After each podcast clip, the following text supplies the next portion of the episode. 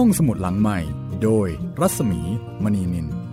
ทำการของห้องสมุดหลังใหม่อีกครั้งหนึ่งแล้วนะคะยินดีต้อนรับผู้เข้าใช้บริการทุกทุกท่านค่ะ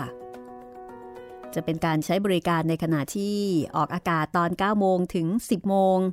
ของทุกวันจันทร์ถึงวันศุกร์หรือว่าสำหรับ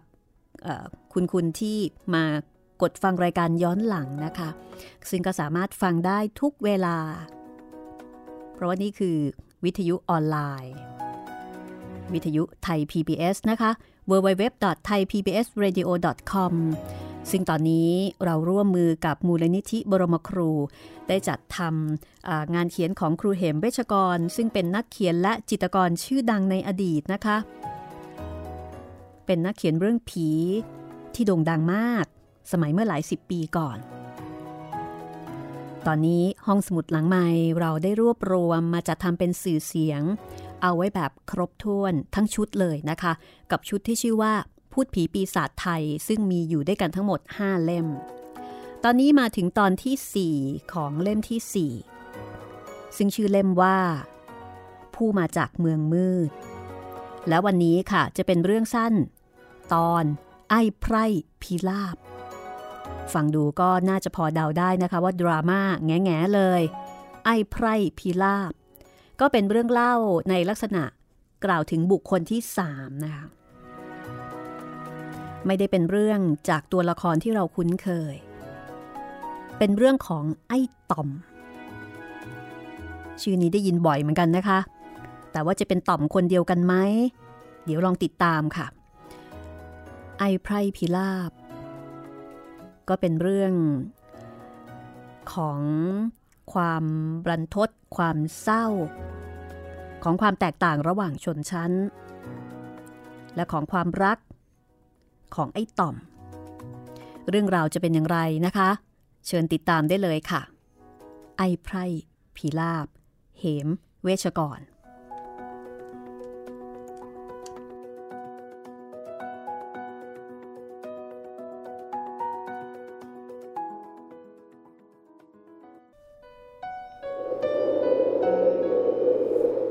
เรื่องความวิปโยคนั้นย่อมมีอยู่เสมอไปและทุกหนทุกแห่งแต่น่าแปลกประหลาดอยู่ที่ว่าภายในรั้วบ้านแห่งหนึ่งเป็นบ้านของคุณพระผู้หนึ่งที่ไม่ขอกล่าวนามเพราะเป็นขุนนางผู้ใหญ่คนหนึ่งในสมัยเมืองไทยเมื่อห้าสิบกว่าปีมาแล้วกรุงเทพและกรุงธนบุรีมีแม่น้ำเจ้าพระยาขวางกั้นทำให้การติดต่อไปมาหาสู่กันเชื่องช้าจะไปมาหาสู่กันก็ต้องอาศัยเรือจ้างเป็นผู้ให้ติดต่อกันได้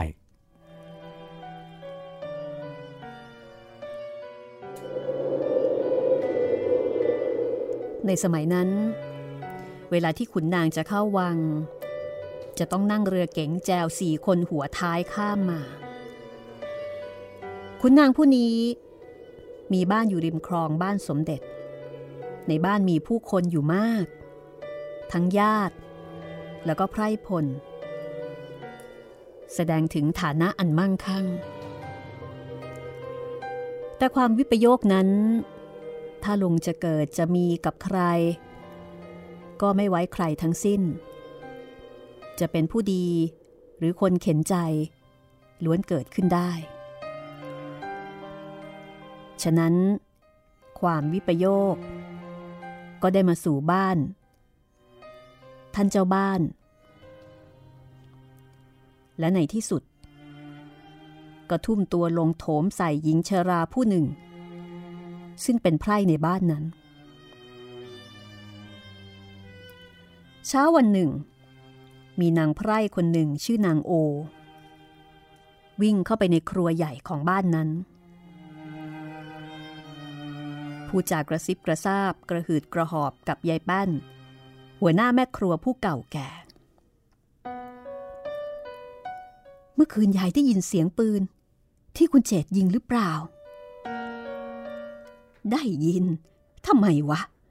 เสียงปืนของคุณเจต ข้าได้ยินแทบจะทุกคืนแกยิงไอ้ตะกวดที่มาขโมยลูกหมาฝรั่งของแกไปกินเย่แป้นพูดในขณะที่กำลังหั่นหมูหั่นไก่เตรียมอาหารเช้าของท่านบนเรือนใหญ่ไม่อย่างนั้นหรอกยายเมื่อคืนนี้คุณเจตท่านยิงไอ้ต่อมที่มันกำลังปีนรั้วหลังบ้านเข้ามาไอ้ต่อมคำว่าไอ้ต่อมทำให้เย่แป้นถึงกับทำมีดที่หั่นหมูหลุดมือผงะหงายหลังเอาสองมือยันพื้นมึงพูดอะไรวะอีโอจ้ายายไอ้ต่อมของเราถูกยิงแน่ๆฉันเห็นกับตาฉันเห็นกับตาจริงๆแน่หรืออีโอเป็นยังไงมั่งไอ้ต่อมตายจ้าฉันเข้าไปดูศพมาแล้วโอ้ยนี่มึงเรียกอีจันมาทำกับข้าวแทนกูเดี๋ยวนี้จากนั้นยายแป้นก็หน้ามืดหงายหลังยายโอร้องโวยวายโดดเข้าประคองปากก็ตะโกนเรียกนางจันที่กำลังเช็ดจานเช็ดชามไอ้ต่อมเป็นลูกขอมาเลี้ยงจากพัทลุงไม่มีพ่อไม่มีแม่คุณพระเลี้ยงไอ้ต่อมไว้ตั้งแต่อายุ เจ็ดแปด ขวบจนกระทั่งโตเป็นหนุ่มไอ้ต่อมออกจากบ้านไปด้วยเหตุผลบางประการที่ไม่มีใครรู้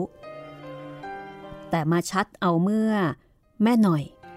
สาวน้อยที่คุณพระเลี้ยงไว้แต่เด็กในฐานะหลานหายตัวไปจากบ้านทุกคนจึงลั่นปากว่าไอ้ต่อมเนรคุณเป็นเสียงเดียวกันแม้แต่ยายแป้นแม่ครัวก็ว่าอย่างนั้นคุณนายประนอมภรรยาคนที่สองของคุณพระก็ด่าไอ้ต่อมแทบไม่มีชิ้นดีส่วนคุณเจตลูกชายของคุณพระก็โกรธมากถึงขั้นกัดฟันเข็นเขี้ยวและผลสุดท้ายไอ้ต่อมก็กลับมาให้เขายิงตายคาบ้านจริงๆแล้วคุณเจตยิงผิดคุณเจตยิงผิดเพราะว่าคิดว่าเป็นตัวตะกวดแต่กลับเป็นไอ้ต่อมก็หาทางจะคิดแก้ไขให้พ้นผิดจะให้การตำรวจว่าไอ้ต่อมปีนรั้วมาขโมยแต่คุณพระไม่เห็นด้วยเพราะว่าใครๆก็รู้ว่าไอ้ต่อมเป็นคนในบ้านมาแต่เด็กเหตุใดจึงจะปีนเข้ามาคุณพระให้คุณเจตให้การไปตามข้อเท็จจริงว่ายิงปืนไปโดยตั้งใจจะยิงตะกวดที่มาขโมยลูกหมาแต่ว่ายิงปืนเข้าที่มืดก็กลายเป็นยิงโดนไอ้ต่อมซึ่งเป็นคนในบ้านที่จากบ้านไป สองสาม ปีคุณพระประกาศว่าจะทำศพไอ้ต่อมเองในครั้งนั้นทั้งคุณพระและคุณเจตก็มีน้ำตาไหลด้วยกันนับว่าการตายของไอ้ต่อมนั้นไม่ใช่เรื่องลึกลับรู้กันอยู่แจ่มแจ้งแต่ประเด็นอยู่ที่การปีนรั้วกลับเข้ามานั่นแหละที่เป็นความลับว่าไอ้ต่อมเข้ามาทำไมและคุณพระก็กลับเสียใจในการตายของไอ้ต่อมมากมายทั้งๆ ท, ที่เรียกชื่อของไอ้ต่อมว่าไอ้เนรคุณ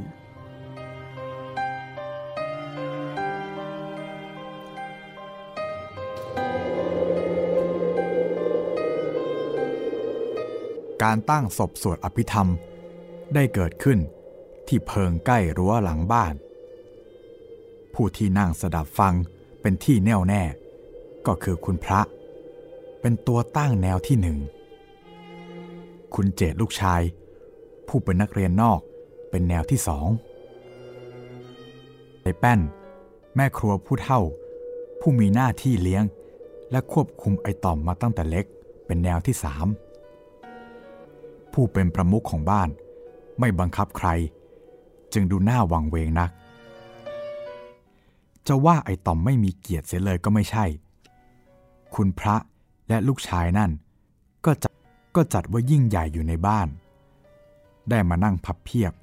อยู่เป็นประธานของงานศพที่เป็นไปอย่างสังกตายนี้เห็นกันอยู่ชัดแจ้ง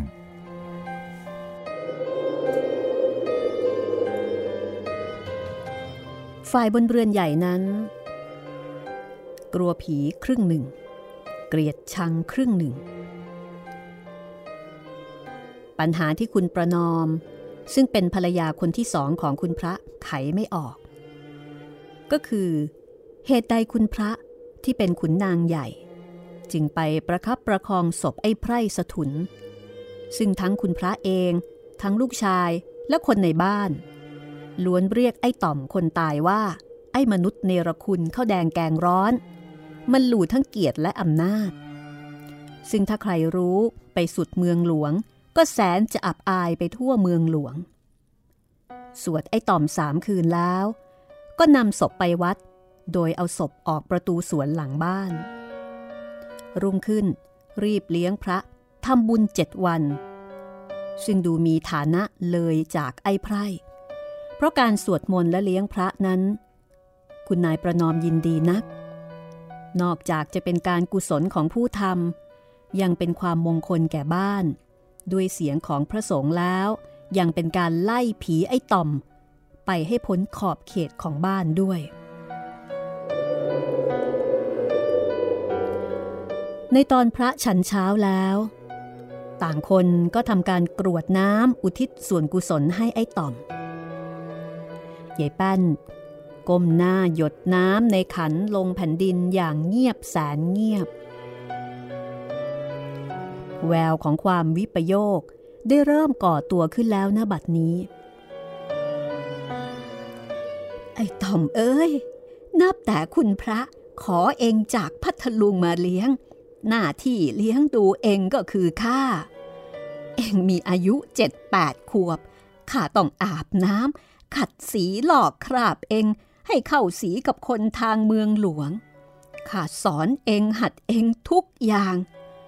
แม้แต่คอยดัดเสียงพูดของเองให้พ้นคนเมืองใต้เองไม่ผิดอะไรกับลูกข้าแท้ๆเลยไอ้ต่อมเอ้ยเองมีความจงรักภักดีเหมือนหมาที่เลี้ยงเวลาเองผิดคุณนายท่านโวยวายมาข้าก็ต้องตีเองเคี่ยนเองบางครั้งก็หนักมือไปจนกระทั่งแตกเป็นแผลทั้งตัวพอเลิกแล้วข้าก็เรียกเองมาใกล้ๆเองก็มาดีๆข้าก็ใส่ยาให้เองก็พูดจ้อ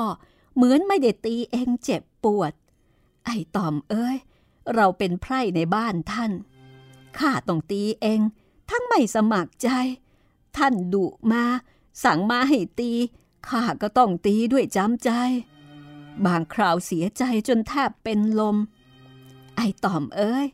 เอ็งทำไมถึงก่ออะไรอะไรขึ้นต้องให้ข้าตีเอ็งด้วยน้ำตาทุกคราว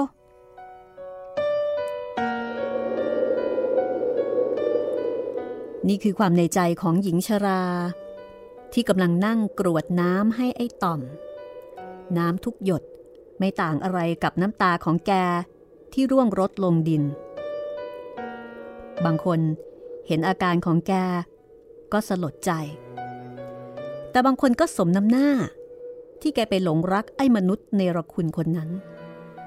เรื่องของคนแก่ที่มักจะเมตตาไอ้คนชั่วๆแล้วแต่ใครจะนึกจะคิดอะไรต่างคนต่างก็นึกอยู่ในใจไม่กล้ากล่าวอะไรออกมาเป็นคำได้คุณพระนั้นแม้จะเป็นนายของยายแป้นแต่ก็ยังเกรงใจแกอยู่บ้างเพราะว่าแกเป็นคนเก่าแก่และมีอายุมากกว่าคุณพระฉะนั้นยายแป้นจึงทำอะไรตามใจตัวเองเสมอถ้าเรื่องนั้นไม่ผิดก็ไม่มีใครกล้าที่จะติเตียนแกได้ยายแป้นเองก็เป็นคนไม่เคยทำอะไรผิดตั้งแต่เกิดมาเป็นสาวจนแก่จวนจะลาโลกแกไม่เคยแต่งงานอยู่เป็นสาวทึนทึกแล้วก็แก่ลงทุกวันตามธรรมชาติ แต่แกก็กลับมาพบกับความวิปโยคเอาเมื่อตอนแก่นี่เอง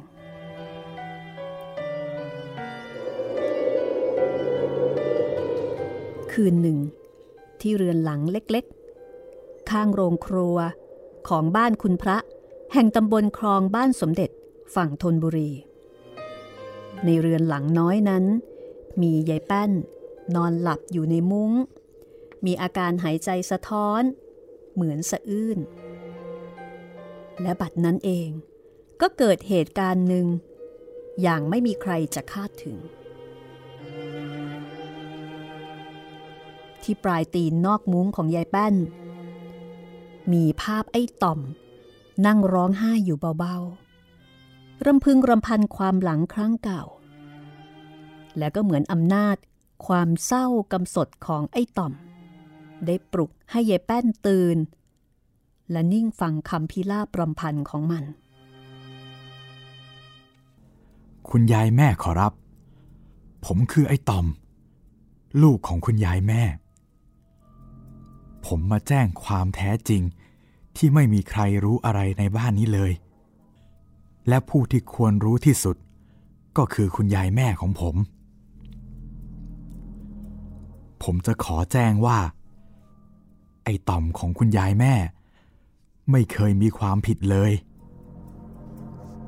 แต่ถูกคนในบ้านเรียกว่าไอ้เนรคุณ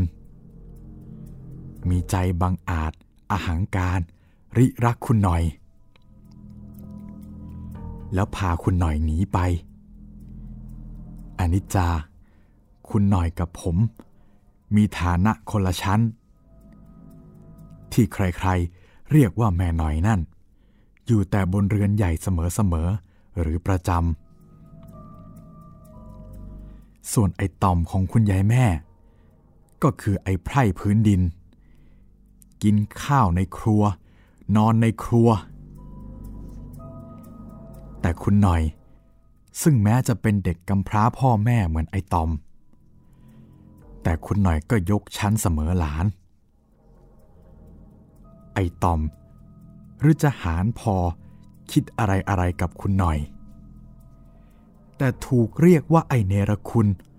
พาคุณหน่อยหนีไปจากบ้านอนิจจาชะตากรรมของไอ้ตอมใครเล่าจะรู้ว่าผมต้องจากบ้านที่คุ้มกะลาหัวมาแต่น้อยไปด้วยเหตุใดนับตั้งแต่คุณพระผู้มีพระคุณล้นกระหม่อมไอ้ตอมเลี้ยงดูไอ้ตอมตั้งแต่เล็กจนหนุ่มไอ้ตอมชาวตะลุงลูกกำพร้ายังไม่เคยจะได้ทดแทนบุญคุณท่านเลย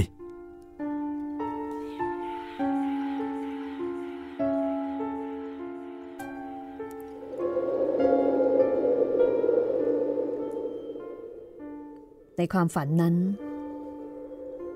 ไอ้ต่อมได้บอกกับยายแป้นว่าวันหนึ่งคุณพระเรียกไอ้ต่อมให้ไปพบที่ในสวนหลังบ้านโดยท่านกระซิบขอให้ไอ้ต่อมช่วยท่านสักครั้งเป็นคราวสำคัญบอกว่าให้คิดซะว่าเป็นการทดแทนบุญคุณท่านช่วยท่านในคราวอับจนท่านได้ทำการผิดไปแล้ว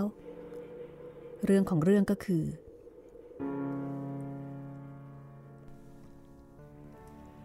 ท่านแอบได้เสียกับคุณหน่อยเป็นผัวเมียกันมาหลายเดือนแล้วเป็นความลับแต่บัดนี้คุณหน่อยได้ตั้งท้องขึ้นอ่อนๆท่านจะเลี้ยงคุณหน่อยอยู่ในบ้านนี้อีกไม่ได้มีภัยคือข้อครหาเพราะคุณหน่อยมีฐานะเป็นหลานแต่ร้ายที่สุดคือภัยจากคุณนายประนอมถ้ารู้วันใดก็บ้านช่องแตกก็จะเกิดเป็นโทษแก่คุณหน่อยด้วยท่านจึงให้ผมออกไปหาห้องเช่าลับๆตาคนอย่าให้คนในบ้านไปพบได้เมื่อหาที่พักได้แล้วจงแอบพาเอาคุณหน่อยหนีไปจากบ้านในฐานะเป็นชู้สาวเรื่องเงินทองไม่ต้องห่วง ท่านจะจัดให้อย่างพอเพียง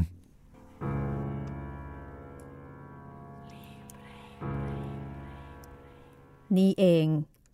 ที่เป็นสาเหตุทำให้ไอ้ต่อมถูกเรียกว่าไอ้เนรคุณเรื่องราวจะเป็นอย่างไรต่อไปนะคะเดี๋ยวเอาไว้ฟังกันตอนหน้าคือช่วงหน้าว่าผีไอ้ต่อมเนี่ยจะมาสารภาพอะไรให้ยายแป้นรู้อีกช่วงหน้าค่ะ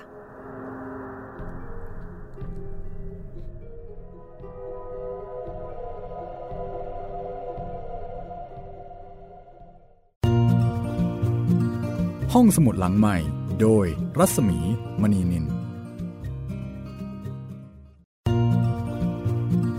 ห้องสมุดหลังใหม่โดยรัศมีมณีนิน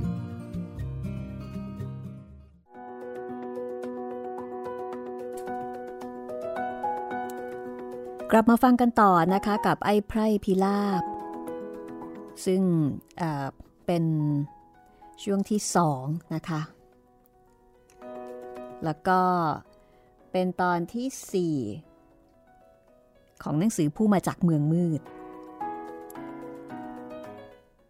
ซึ่งเรื่องราวของไอ้ต่อมเนี่ยก็ดูเหมือนว่าจะมีอะไรที่ลับลมคมในอยู่ไม่น้อยนะเดี๋ยวเรามาฟังกันต่อเพราะว่าเรื่องที่เห็นก็ไม่ได้เป็นอย่างที่คิด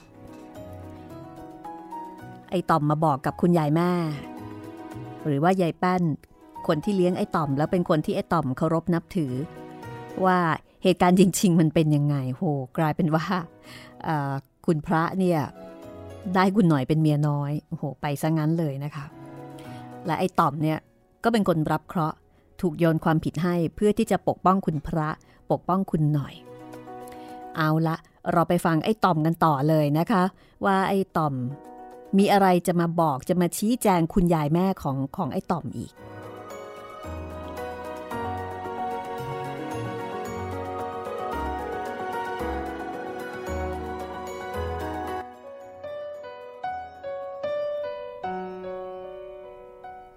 นี่แหละคุณยายแม่ของไอ้ตอมไอ้ตอมหลีกเลี่ยงได้หรือมันเป็นครั้งแรกและครั้งใหญ่ที่ผมทดแทนคุณท่านผมแอบเช่าห้องได้ทางฝั่งกรุงเทพในตรอกวัดเชิงเลนแล้วก็แอบพาคุณหน่อยลงเรือจ้างข้ามฟากไปอยู่ยังห้องนั้นนับว่าเป็นการผจญกรรมครั้งแรกในชีวิตด้วยผมเคยเป็นข้าในบ้านใหญ่คุณหน่อยเคยมีฐานะเทียบเท่าหลานสาวในบ้านแต่ต้องไปอยู่ในห้องแถวซึ่งไม่คุ้นเคยกับใครเลยต่อหน้าคนผมทำท่าเป็นสามีเพื่อเป็นการคุ้มกันโอ้ยคุณยายแม่มันช่างทรมานใจอะไรอย่างนั้นจากนั้นไอ้ต่อมก็เล่าบอกว่าเวลาที่อยู่กันสองคนในห้องไอ้ต่อมก็คือค่าช่วงใช้คุณหน่อยดีๆนี่เองและเดี๋ยวนี้คุณหน่อยก็ได้กลายเป็นคุณนายคนที่สามของคุณพระไปเรียบร้อยแล้วเวลานอนไอ้ต่อมก็จะกางมุ้งนอนอยู่ปลายตีนมุ้งคุณหน่อยตามแบบนายกับบ่าวตอนนั้นคุณเจตลูกชายของคุณพระไปเมืองนอกไอ้ต่อมก็มักจะแอบปีนรั้วมาหาคุณพระเสมอเพื่อมาส่งข่าวว่าอยู่กินกันยังไงแล้วก็มารับเงินที่คุณพระส่งเสียเลี้ยงดูคุณหน่อยด้วยครั้นอยู่ต่อมาคุณนายหน่อยก็คลอดลูกออกมาเป็นผู้ชายไอ้ต่อมกับคุณนายหน่อยก็ช่วยกันเลี้ยงดูแล้วก็ตั้งชื่อเรียกเล่นๆว่าคุณเล็ก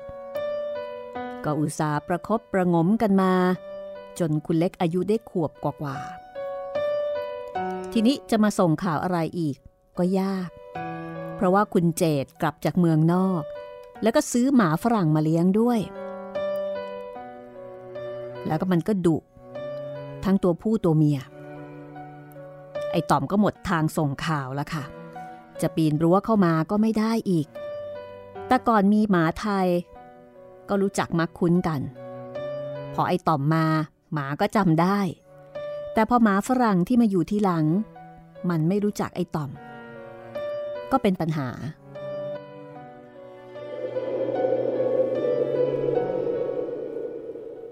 คุณยายแม่ของไอ้ต่อมขอรับมันถึงชะตากรรมจริงๆคุณนายหน่อยเกิดเป็นไข้หนักจะมาส่งข่าวก็ไม่ได้ยูกยาดีๆที่ไหนจะมีเล่นยาพระบ้างชาวบ้านบ้างรักษากันสุ่มๆคุณนายหน่อยก็เกิดตายลงจะประคุณเอ้ยไอ้ต่อมอยากจะผูกคอตายสงสารคุณหน่อยและกลัวคุณพระท่านจะลงโทษว่าผมดูแลเมียท่านไม่ดีเงินทองที่มีอยู่ก็เอาไปจัดการเผาศพคุณหน่อยไปอย่างไม่มีญาติแต่ร้ายที่สุดก็คือคุณเล็กผมจะเลี้ยงดูแกได้อย่างไรวาสนาผมราศีมันไม่พอกันเลยถ้าเลี้ยงไปคนอย่างไอ้ต่อมก็พาคุณเล็กไปเป็นเด็กสารเลวไปเท่านั้นผมปวดหัวไม่รู้จะคิดประการใดต่อมาไอ้ต่อมก็สืบรู้ว่าเพื่อนของคุณเจตลูกชายคุณพระนั้นขอยืมหมาฝรั่งสองตัวไปทำพันธุ์ไอ้ต่อมก็โล่งใจไม่มีหมาก็น่าจะมาได้ก็เป็นโอกาสในการที่จะมาส่งข่าวคุณพระไอ้ต่อมจึงพยายามเขียนจดหมายถึงคุณพระโดยเขียนว่าเรียนพระเดชพระคุณ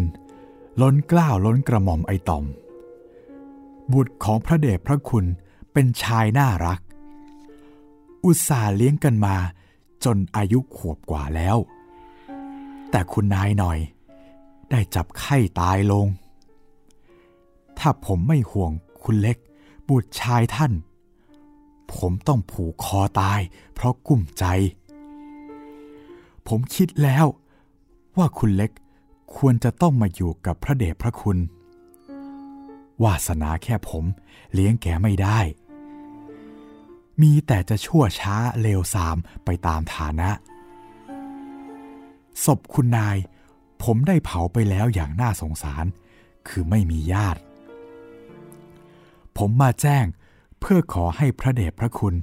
คิดอ่านเอาคุณเล็กมาเลี้ยงไว้เวลานี้ผมฝากยายเลี้ยงไว้ก่อนกลับไปผมก็เลี้ยงเองไอ้ต่อมเล่าต่อไปว่าหลังจากเขียนจดหมายแล้วเขาก็กำจดหมายไว้ในมือแล้วก็ปีนรั้วเข้ามาเพื่อจะเอาจดหมายไปสอดไว้อย่างที่ที่คุณพระกับไอ้ต่อมเคยรู้กันเพราะว่าจะมีที่อยู่ที่หนึ่งที่คุณพระก็จะเอาเงินทองใส่เอาไว้ที่นั่นปรากฏว่าไอ้ต่อมทำไม่สำเร็จพอปีนรั้วเข้ามาเท้ายังไม่ทันถึงดินก็ถูกยิงเสียแล้วต่อเมื่อไอ้ต่อมตายแล้วคุณเจตจึงเห็นว่าได้ยิงไอ้ต่อมตายไม่ใช่ตัวตะกวดที่คิดเอาไว้คือยิงผิดบังเอิญตอนนั้นคุณพระเกิดสังหรณ์ใจวิ่งมาดูก็พบศพไอ้ต่อมก็ตะโกนเรียกไอ้ต่อมด้วยความตกใจแล้วเข้าประคองศพและเมื่อคุณพระเห็นจดหมายในมือของไอ้ต่อมท่านก็ยังเป็นห่วงอาการจึงยังไม่ได้อ่านแต่ว่าส่งให้กับคุณเจตลูกชายเมื่อคุณเจตอ่านจดหมายแล้วก็รู้ว่าทุกสิ่งทุกอย่างคิดผิดไปหมดก็เข้าประคองศพไอ้ต่อมอีกคนแล้วคุณพระจึงได้อ่านจดหมายที่ว่าแล้วก็ร้องไห้ต่อหน้าศพไอ้ต่อมนี่แหละคุณยายแม่ของไอ้ต่อมเกิดมายังไม่มีโอกาสได้ทดแทนคุณของคุณยายแม่ก็มาตายเสียดังนี้โปรดทราบข้อเท็จจริงไว้ด้วย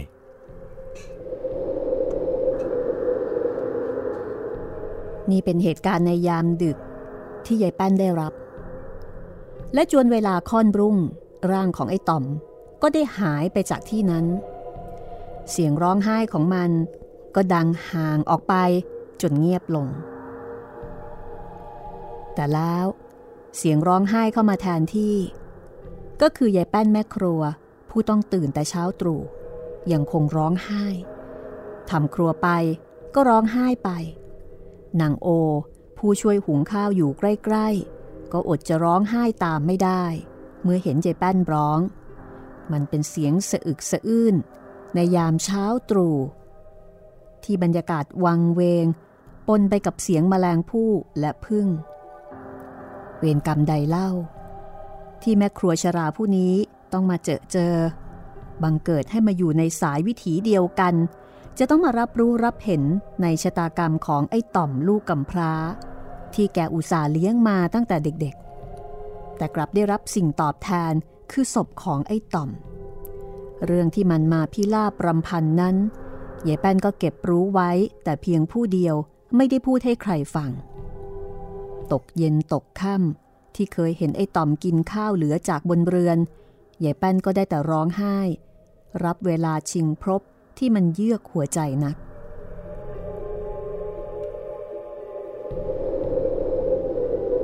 ในคืนต่อมาเหตุการณ์อันเป็นวิปโยคก็ได้เกิดขึ้นอีกกับยายแป้นที่ปลายตีนมุ้งของยายแป้นก็ได้เกิดร่างกายขึ้นรางๆแต่คราวนี้เป็นร่างกายของแม่หน่อยหรือคุณนายหน่อยและก็มาในทำนองเดียวกันกับไอ้ตอมนั่นก็คือนั่งร้องไห้พิลาปร่ำรำพันยายที่รักขาฉันเองเป็นผู้พ่วงกรรมให้แก่พ่อตอมอย่างหนักทำให้พ่อตอมต้องมารับกรรมเพราะฉันตลอดมาในเมื่อชีวิตฉันได้ผันแปรไปโดยเลื่อนจากฐานะหลานคุณพระขึ้นมาเป็นเมียคุณพระอย่างที่ไม่เคยคิดเลยว่าจะเป็นไปได้เดิมทีเดียวคุณพระก็รักฉันอย่างหลานแต่ก็เกิดเหตุการณ์พิเศษขึ้นเรื่องหนึ่งคือท่านเจ้าคุณผู้เป็นนายของคุณพระอีกทีหนึ่งจะมีการสนุกมีการประกวดการจัดอาหารและเครื่องประดับอาหารให้แปลกๆตาสุดแต่ขุนนางที่ร่วมงานทุกคนจะประดิษฐ์คิดประกวดกันขึ้นทั้งนี้ก็ทำเพื่อเป็นการซ้อมไปก่อนเผื่อว่าพระเจ้าแผ่นดินจะทรงให้ขุนนางประกวดกันจะได้ไม่ลำบากแก่การจะคิดประดิษฐ์คุณพระท่านจำเป็นจริงๆที่จะต้องทำไปตามที่ท่านเจ้าคุณผู้ใหญ่คิดแล้วก็นัดให้มีแต่บังเอิญ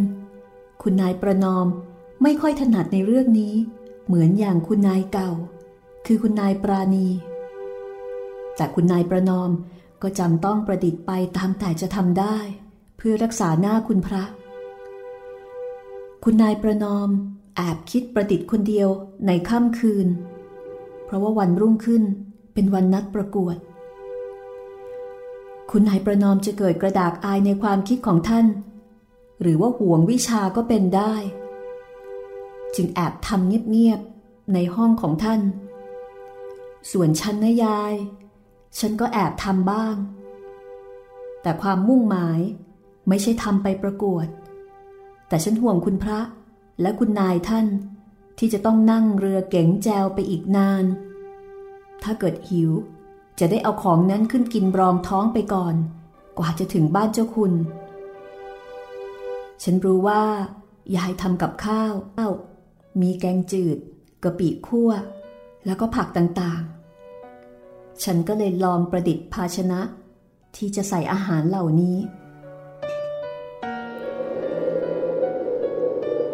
จากนั้นคุณนายหน่อยก็บรรยายถึงสิ่งที่เธอได้ทำในเหตุการณ์วันนั้นนั่นก็คือว่าเธอได้ประดิษฐ์ภาชนะที่จะใส่อาหารเพื่อให้คุณพระแล้วก็คุณนายเนี่ยเอาไปกินระหว่างทางเธอรู้ว่ายายแป้นทำกับข้าวมีแกงจืดกะปิคั่วแล้วก็ผักต่างๆเธอก็ไปเอามะพร้าวอ่อนลูกเล็กๆมาเฉาะแล้วก็ปอกเปลือกอ่อนทิ้งเหลือแต่กะโหลกแล้วก็เอามาใส่กะปิคั่วจากนั้น เอ่อ เธ ธอก็คิดที่จะรองรองนอกก็คือเอามะละกอลูกใหญ่มาคว้านจนลูกมะพร้าวเล็กๆเนี่ยใส่ลงไปได้แล้วก็แกะประดิษฐ์ปากรองเป็นกรีบแล้วก็ปอกเปลือกมะละกอออกพอบางๆเอาสีเขียวออกไปบ้างติดอยู่บ้างบางๆดูคล้ายหินอ่อนสวยแปลกตาดีคือทำเป็นถ้วยรองกะปิคั่วอีกทีหนึ่งส่วนแกงจืดเธอก็เอามะพร้าวที่ค่อนข้างแก่เฉาะทำฝาปิดเปิดแล้วก็เอาผลไม้อื่นๆมาแกะเป็นดอกบ้างใบบ้างติดไปรอบๆคือติดรอบๆลูกมะพร้าวด้วยไม้กลัดส่วนที่ใส่ผักนั้นก็เอามะละกออีกนั่นแหละมาทำแจกันแล้วก็ทำให้เป็นหินอ่อนเช่นกันแล้วก็เอาผักสดต่างๆเสียบประดับให้ดูสวยงามแต่ที่รอบๆถ้วยกะปิคั่วนั้นเธอได้เอาเอ่อกระชายนะคะมาแกะเป็นดอกจำปีเอามาปักเอามาปักรอบๆแล้วก็มีหัวหอมด้วยมีชมพู่สาแหรกแกะเป็นดอกต่างๆปักลงใช้ใบสะระแหน่บ้างใบโหระพาบ้างแซมจนสวยงามแล้วก็มีพริกชี้ฟ้าทั้งเขียวทั้งแดงคือกรีดเป็นกรีบแล้วก็แซมเอาไว้เพื่อความสวยงามเพิ่มขึ้นอีกคือเท่าที่ฟังดูนี่ก็อลังการมากนะคะคือพยายามเอ่อเอาของที่มีอยู่เนี่ยมาทำภาชนะเพื่อที่จะใส่อาหารไว้กินกลางทางทีนี้พอทุกอย่างเรียบร้อยแล้วเธอก็ใส่กระเช้าใหญ่แล้วก็เอาผ้าห่อผูกหิ้วเรียบร้อยแล้วก็บอกคุณพระกับคุณนายว่าอันเนี้ยเป็นอาหารรองท้องถ้าหิวก่อนเวลาก็กินได้แต่ถึงคราวอะไรก็ไม่ทราบจะว่าโชคดีหรือว่าโชคร้ายก็ไม่สามารถจะบอกได้คุณพระกับคุณนายเกิดไปเปิดดูขึ้นในเรือแล้วก็เห็นว่าสวยดีก็เลยเปลี่ยนเอาของคุณหน่อยเนี่ยไปประกวดทานแล้วก็เอาของกินของคุณนายประนอมมากินแก้หิวคือสลับกันแสดงว่าของคุณนายประนอมเนี่ยคงไม่ค่อยจะงามสักเท่าไหร่แล้วที่ยิ่งไปกว่านั้นก็คืองานฝีมือของคุณหน่อยที่ตั้งใจจะเอามาให้กินกลางทางนั้นเกิดชนะการประกวดตั้งแต่วันนั้นเป็นต้นมาคุณพระก็มองคุณหน่อยผิดไปจากที่เคยคือแต่ก่อนก็มองเป็นลูกเป็นหลานแต่คราวนี้มองไปอีกแบบหนึ่งในขณะเดียวกันคุณเจตลูกของคุณพระก็มองแบบนี้เหมือนกันคือทั้งพ่อทั้งลูกซึ่งคุณหน่อยก็บอกกับยายแป้นว่าถ้าฉันมีสิทธิ์จะเลือกอะไรก็เลือกได้ฉันก็ขอเลือกเอาคุณเจตเพราะว่าเราอาจจะรักกันได้อายุไล่เรียกกันแต่คุณพระกับฉันนั้นวัยเลยกันไปเสียแล้วแต่คุณเจตก็ไม่กล้าที่จะทำอะไรได้เพราะว่าจะต้องไปเรียนเมืองนอกครั้นคุณเจตไปนอกแล้วชะตาชีวิตของฉันก็เปลี่ยนไปคุณพระเฝ้าขอความสมัครใจจากฉันท่านบอกว่าฉันมีราศีสมกับที่จะเป็นเมียขุนนางแต่อะไรๆไม่สำคัญเลยยายจ๋าเรื่องของการกตัญญูรู้คุณเป็นเรื่องใหญ่นักฉันเกิดมากำพร้าพ่อแม่ขอทดแทนแก่ผู้มีพระคุณไป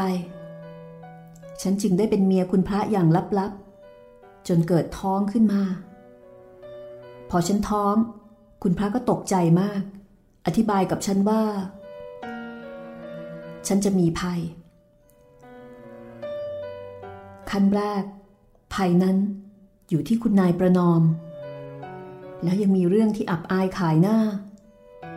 คุณพระก็เลยจัดการให้พ่อต่อมพาฉันออกจากบ้านแล้วก็ไปซ่อนตัวอยู่ที่อื่นยายจ๋าพ่อต่อมเป็นผู้ชายที่หาไม่ได้อีกแล้วลับตาคนเขาก็คือบ่าวผู้ซื่อสัตย์ของฉัน เขาไม่เคยวางตัวเสมอชั้นขึ้นมาเลยแม้ว่าต้องไปอยู่อย่างระยะจบแต่เขาก็ทำอย่างนายกับบ่าวกลางคืนกางมุ้งนอนทางด้านปลายเท้าแต่อนิจจาความดีที่ตอบแทนเขากลับเป็นความตายและเขาได้รับชื่อจากคนในบ้านว่าไอเนรคุณคุณเจตกลับมาจากนอกรู้ข่าวว่าพ่อต่อมพาฉันหนีไปในฐานชู้สาวคุณเจตก็ทั้งโกรธทั้งเสียใจเรื่องของพ่อต่อมนั้นยังมีอยู่อีกมากครั้งหนึ่งยายจำได้ไหมตอนนั้นฉันยังเด็กคุณเจตยังเด็กพ่อต่อมก็ยังเด็กเกิดเงินหายขึ้นในบ้านคุณนายประนอมสงสัยฉันเคี่ยนตีฉันเสียแทบจะตายประบมไปทั้งตัวเคี่ยนเช้าเคี่ยนเย็นเพื่อรีดให้รับปากแต่ฉันจะรับได้ยังไงในเมื่อฉันไม่เคยแตะต้องเขาก็ตีกระหน่ำต่อไปพ่อต่อมทนดูไม่ไหวร้องไห้คลานขึ้นเรือนไปรับกับคุณนายว่าเขาเองขโมยไปแต่พอคุณพระสอบแล้วฟังเลอะเทอะจำนวนไม่ถูกและอีกประการพ่อต่อมไม่เคยขึ้นเรือนเลยตั้งแต่เป็นไพร่มาในบ้านเมื่อความไม่สมจริงฉันก็ถูกเคี่ยนซ้ำรอยเก่าต่อไปคุณเจตซึ่งตอนนั้นยังเด็กๆอยู่แล้วเราเรียกกันว่าคุณแดงก็ทนไม่ไหวสารภาพว่าเป็นคนขโมยไปเองเพื่อที่จะซื้อของเล่น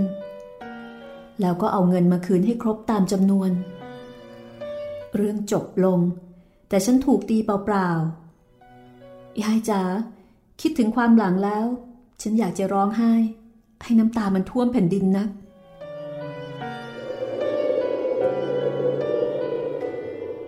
คุณหน่อยหรือว่าคุณนายหน่อยเล่าเรื่องราวต่างๆที่น่าสงสารทั้งเป็นเรื่องราวของตัวเองแล้วก็เรื่องของไอ้ต่อม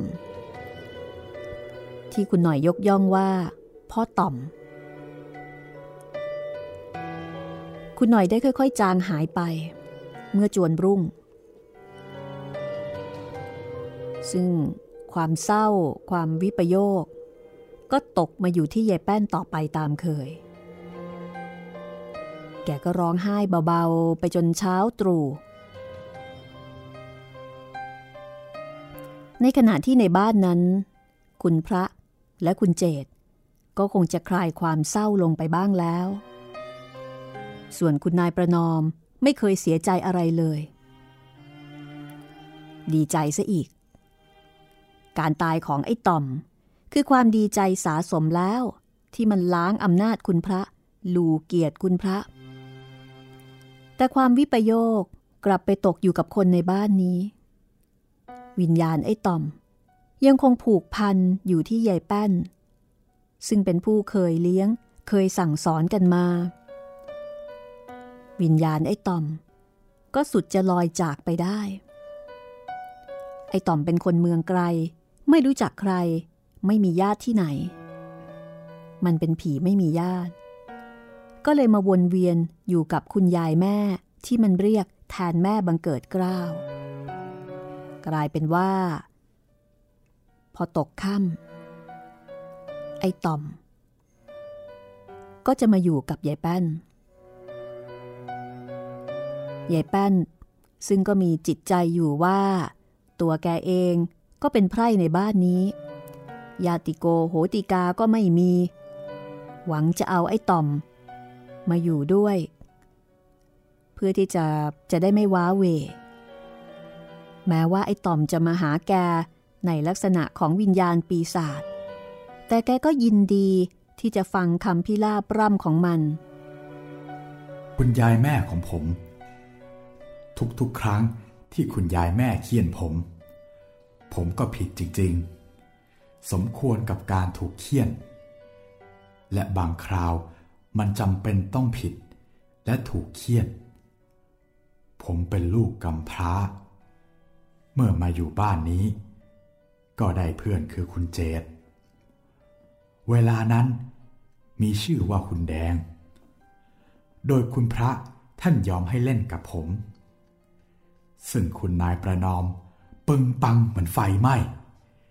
ที่ปล่อยให้ลูกขุนนางมาเล่นสมาคมกับไอ้ไพร่แต่คุณนายปราณียังมีชีวิตอยู่พูดว่าช่างปะไรจะได้ไม่เหงามิฉะนั้นก็จะต้องแอบไปเล่นนอกบ้านแน่นอนความปึงปังของคุณนายประนอมก็เงียบลงคุณยายแม่ขอรับยิ่งกว่านั้นคุณแดงยังแอบเรียกผมว่าพี่ตอมโอ้ยคุณพระคุณเจ้าผมดีใจจนตัวลอย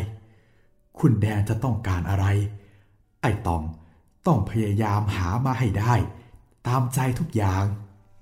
เพราะไอ้ตอมต้องเป็นพี่ตอมแล้วและผู้ที่เรียกผมคือลูกคุณนางและวันหนึ่งที่คุณยายแม่เคี่ยนผมลายไปทั้งตัวนั้นความจริงมันเป็นดังนี้ไอ้ต่อมของคุณยายแม่กับคุณแดงนั่งเล่นที่ท่าน้ำหน้าบ้านก็พอดีมีลูกอะไรกลมๆลอยน้ำผุบๆโผล่ๆมาคุณแดงบ่นกับผมอย่างน่าสงสารว่าอยากได้เหลือเกินไอ้ต่อมผู้วางตนว่าเป็นพี่ชายของคุณแดงจะต้องทำทุกอย่างเพื่อน้องชายผมได้หาไม้เขี่ยไอ้ลูกกลมๆนั่นเข้ามาแต่มันกลมก็กลิ้งห่างออกไปนอกลูกกรงศาลาท่าน้ำผมก็เอื้อมไปสุดตัวเลยตกน้ำใจบูบเหมือนขาดใจโอ้ยตายแล้วผมยังว่ายน้ำไม่เป็นเรื่องธรรมดาของสัตว์โลกผมตะกายน้ำช่วยชีวิตตัวเองจมบ้างโผล่บ้างสำลักน้ำจนจะขาดใจตายคุณแดงก็ร้องไห้โฮโฮอยู่บนฝั่งผมก็กลับจมลงไปอีกก็พอดีคนในบ้านโดดน้ำไปช่วยทันคุณพระเอะอะดุผมว่าหาที่ตายคุณนายปราณีร้องว่าสิ้นเคราะห์มึงมาจากแดนใต้แล้วจะมาตายเสียเมืองหลวงคุณนายประนอมสิครับคุณยายแม่แกร้องว่าลงปล่อยให้เล่นกับไอ้ลูกไพร่ก็มีแต่เรื่องร้ายดีที่คุณแดงไม่ตกลงไปด้วยซุกซนสิ้นดีตัวมันตายน่ะจะมีค่าราคาอะไรแต่นี่หลานกูจะตายด้วยแล้วเขาก็ฉุดตัวผมมาส่งคุณยายแม่ตอนนั้นคุณยายแม่หรือว่ายายแป้นก็กำลังเสียใจตกใจว่าไอ้ต่อมจะตายก็เลยเคี่ยนอย่างไม่ยั้งมือเท่ากับว่าถ้าไอ้ต่อมตายด้วยน้ำมือของยายแป้นในวันนั้นจะดีกว่าไปตายในน้ำอุตส่าห์ชุบเลี้ยงมาด้วยความรักและเมตตากลับจะมาตายเสียจะว่าตีในเชิงประชดก็ไม่ใช่ไม่รู้ว่าจะประชดใครยายแป้นคงจะประชดตัวเองที่คิดว่าจะมีลูกนอกท้องสักคนก็มาซนจนแทบตายสรุปว่าวันนั้นไอ้ต่อมถูกตีหนักมาก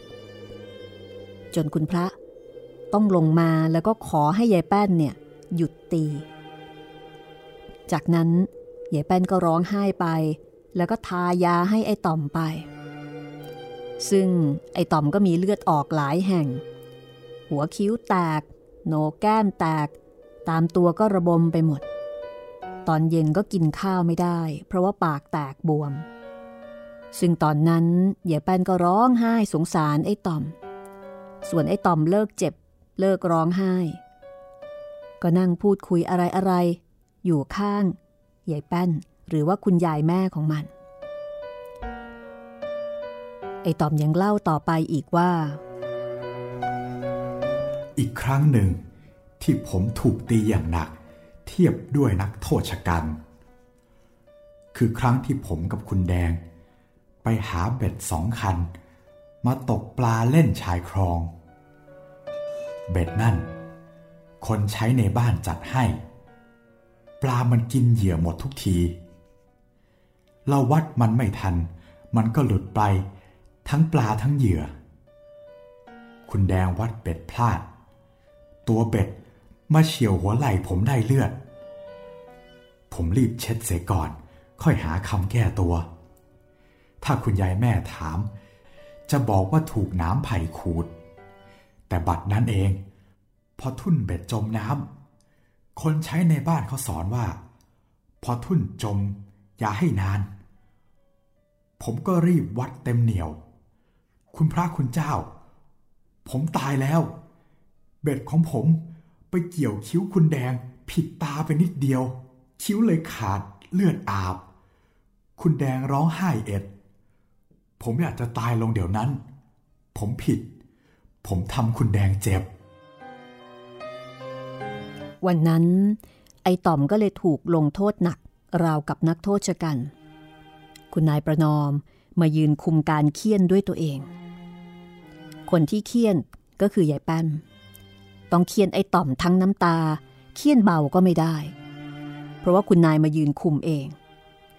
ไอ้ต่อมถูกเคี่ยนอย่างหนักถึงกับล้มฟุบกับพื้นครัว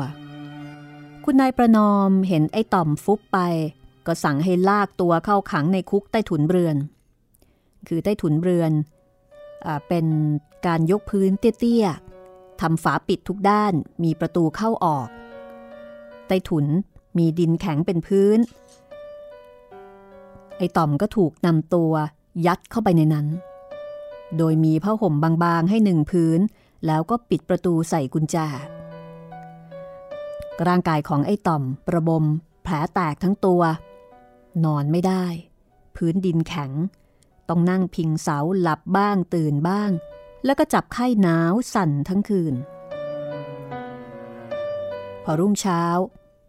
ยายแป้นก็เอาข้าวไปให้กินก็กินไม่ได้อีกเพราะว่าเป็นไข้แต่ไอ้ต่อมก็ไม่ได้บอกยายแป้นว่าจับไข้ตลอดคืนประบมแผลตลอดคืนต่อมาพอหายไข้ก็พอจะนอนได้บ้างโดยเอาผ้าห่มปูติดดินที่แข็งแต่ว่าก็มีคังคกมีอึ่งอ่างบางทีก็มีงูเล็กๆเข้าไปแต่ทุกอย่างก็ต้องทน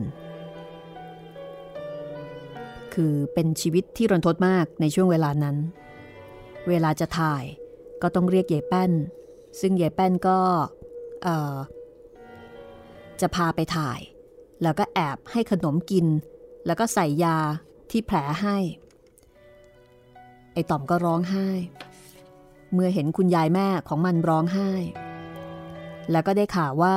คุณแดงหรือว่าคุณเจตตอนนั้นก็เจ็บแผลระบมเป็นไข้อยู่บนเรือนไอ้ต่อมรู้อย่างนั้นก็อยากจะตายเหลือเกินเพราะเป็นห่วงคุณแดงคุณแดงเหมือนน้องไอ้ต่อมเหมือนพี่ไอ้ต่อมก็พร่ำรำพันถึงความหลังครั้งที่เคยอยู่รับใช้คุณพระแล้วก็อยู่เป็นมนุษย์เหมือนกับเป็นลูกของยายแป้น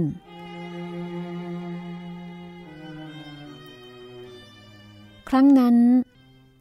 ไอ้ต่อมก็จำไม่ได้เหมือนกันว่าถูกขังอยู่กี่วันแต่จำได้ว่าพอคุณแดงหายเจ็บมันก็พ้นโทษออกมาจากใต้ถุนได้คุณยายแม่ผู้ประเสริฐของลูกลูกขอภาวนาให้เทพพยดาทั้งหลายจงรับเอาแม่ผู้ประเสริฐไปบนสวรรค์เถิดส่วนลูกนี้จะไปยังสารทิศใดก็สุดแต่กรรมเถิดลูกเกิดมาก็ผจญกรรมมาอย่างหนักเอาการเกิดมาห่างพ่อห่างแม่มาเป็นบ่าวของท่านตามสัญชาติแห่งตนหากว่ามาพบคุณยายแม่ของลูกเข้าจึงพออบอุ่นถือว่าเป็นบุญนักแต่ก็สุดทางเสียแล้ว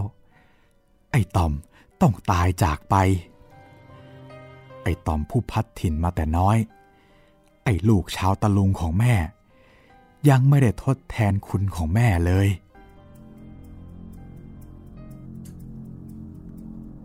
นี่คือคำพิราบของไอ้ไพร่และความวิปโยคโศกเศร้าของยายแป้นที่เป็นแม่ครัว จนเมื่อเวลาจวนรุ่งก็มีภาพจางๆเกิดขึ้นอีกภาพหนึ่งคือภาพของคุณนายหน่อยผู้อาภัพมานั่งอยู่ข้างๆไอ้ต่อมและบัดนั้นเองก็บังเกิดภาพขึ้นอีกภาพหนึ่งเป็นภาพที่เลือนๆรางๆรวมเป็นสามภาพแล้วต่างประคองซึ่งกันและกันหายไป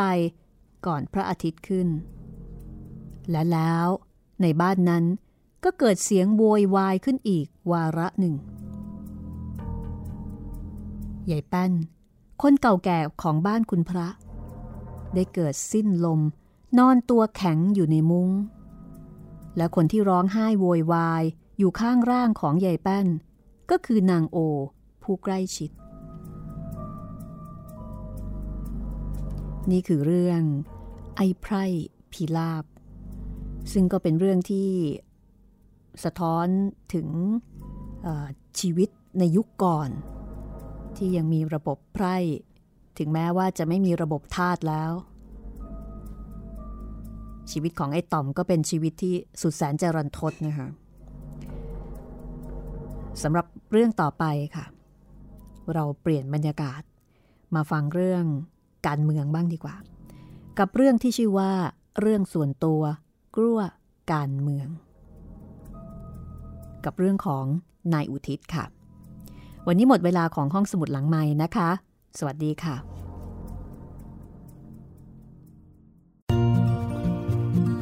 ห้องสมุดหลังไมค์โดยรัศมีมณีนิน